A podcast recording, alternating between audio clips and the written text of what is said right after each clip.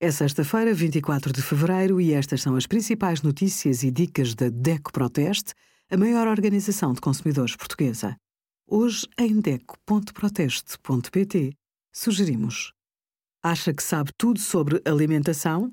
Responda ao quiz e desvenda os mitos. Televisores baratos, dicas para escolher e 10% de desconto nas mensalidades dos cursos de inglês, francês, alemão e português para estrangeiros da Cambridge School com o cartão DECO+. Desde 15 de junho de 2017, que é possível usar o telemóvel enquanto viaja pelos países da União Europeia sem custos de roaming e a pagar os valores do seu tarifário habitual. As chamadas recebidas deixaram de ser cobradas e se tem chamadas e mensagens ilimitadas, pode usufruir delas em qualquer país da União Europeia. Esta forma de comunicar fora do nosso país chama-se Roam Like at Home. O Conselho Europeu já aprovou a prorrogação deste regime até 2032.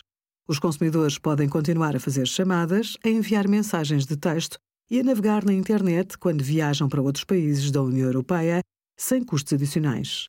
Só terá de ter atenção à quantidade de tempo que passa fora de Portugal.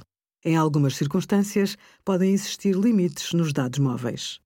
Obrigada por acompanhar a DEC Proteste a contribuir para consumidores mais informados, participativos e exigentes.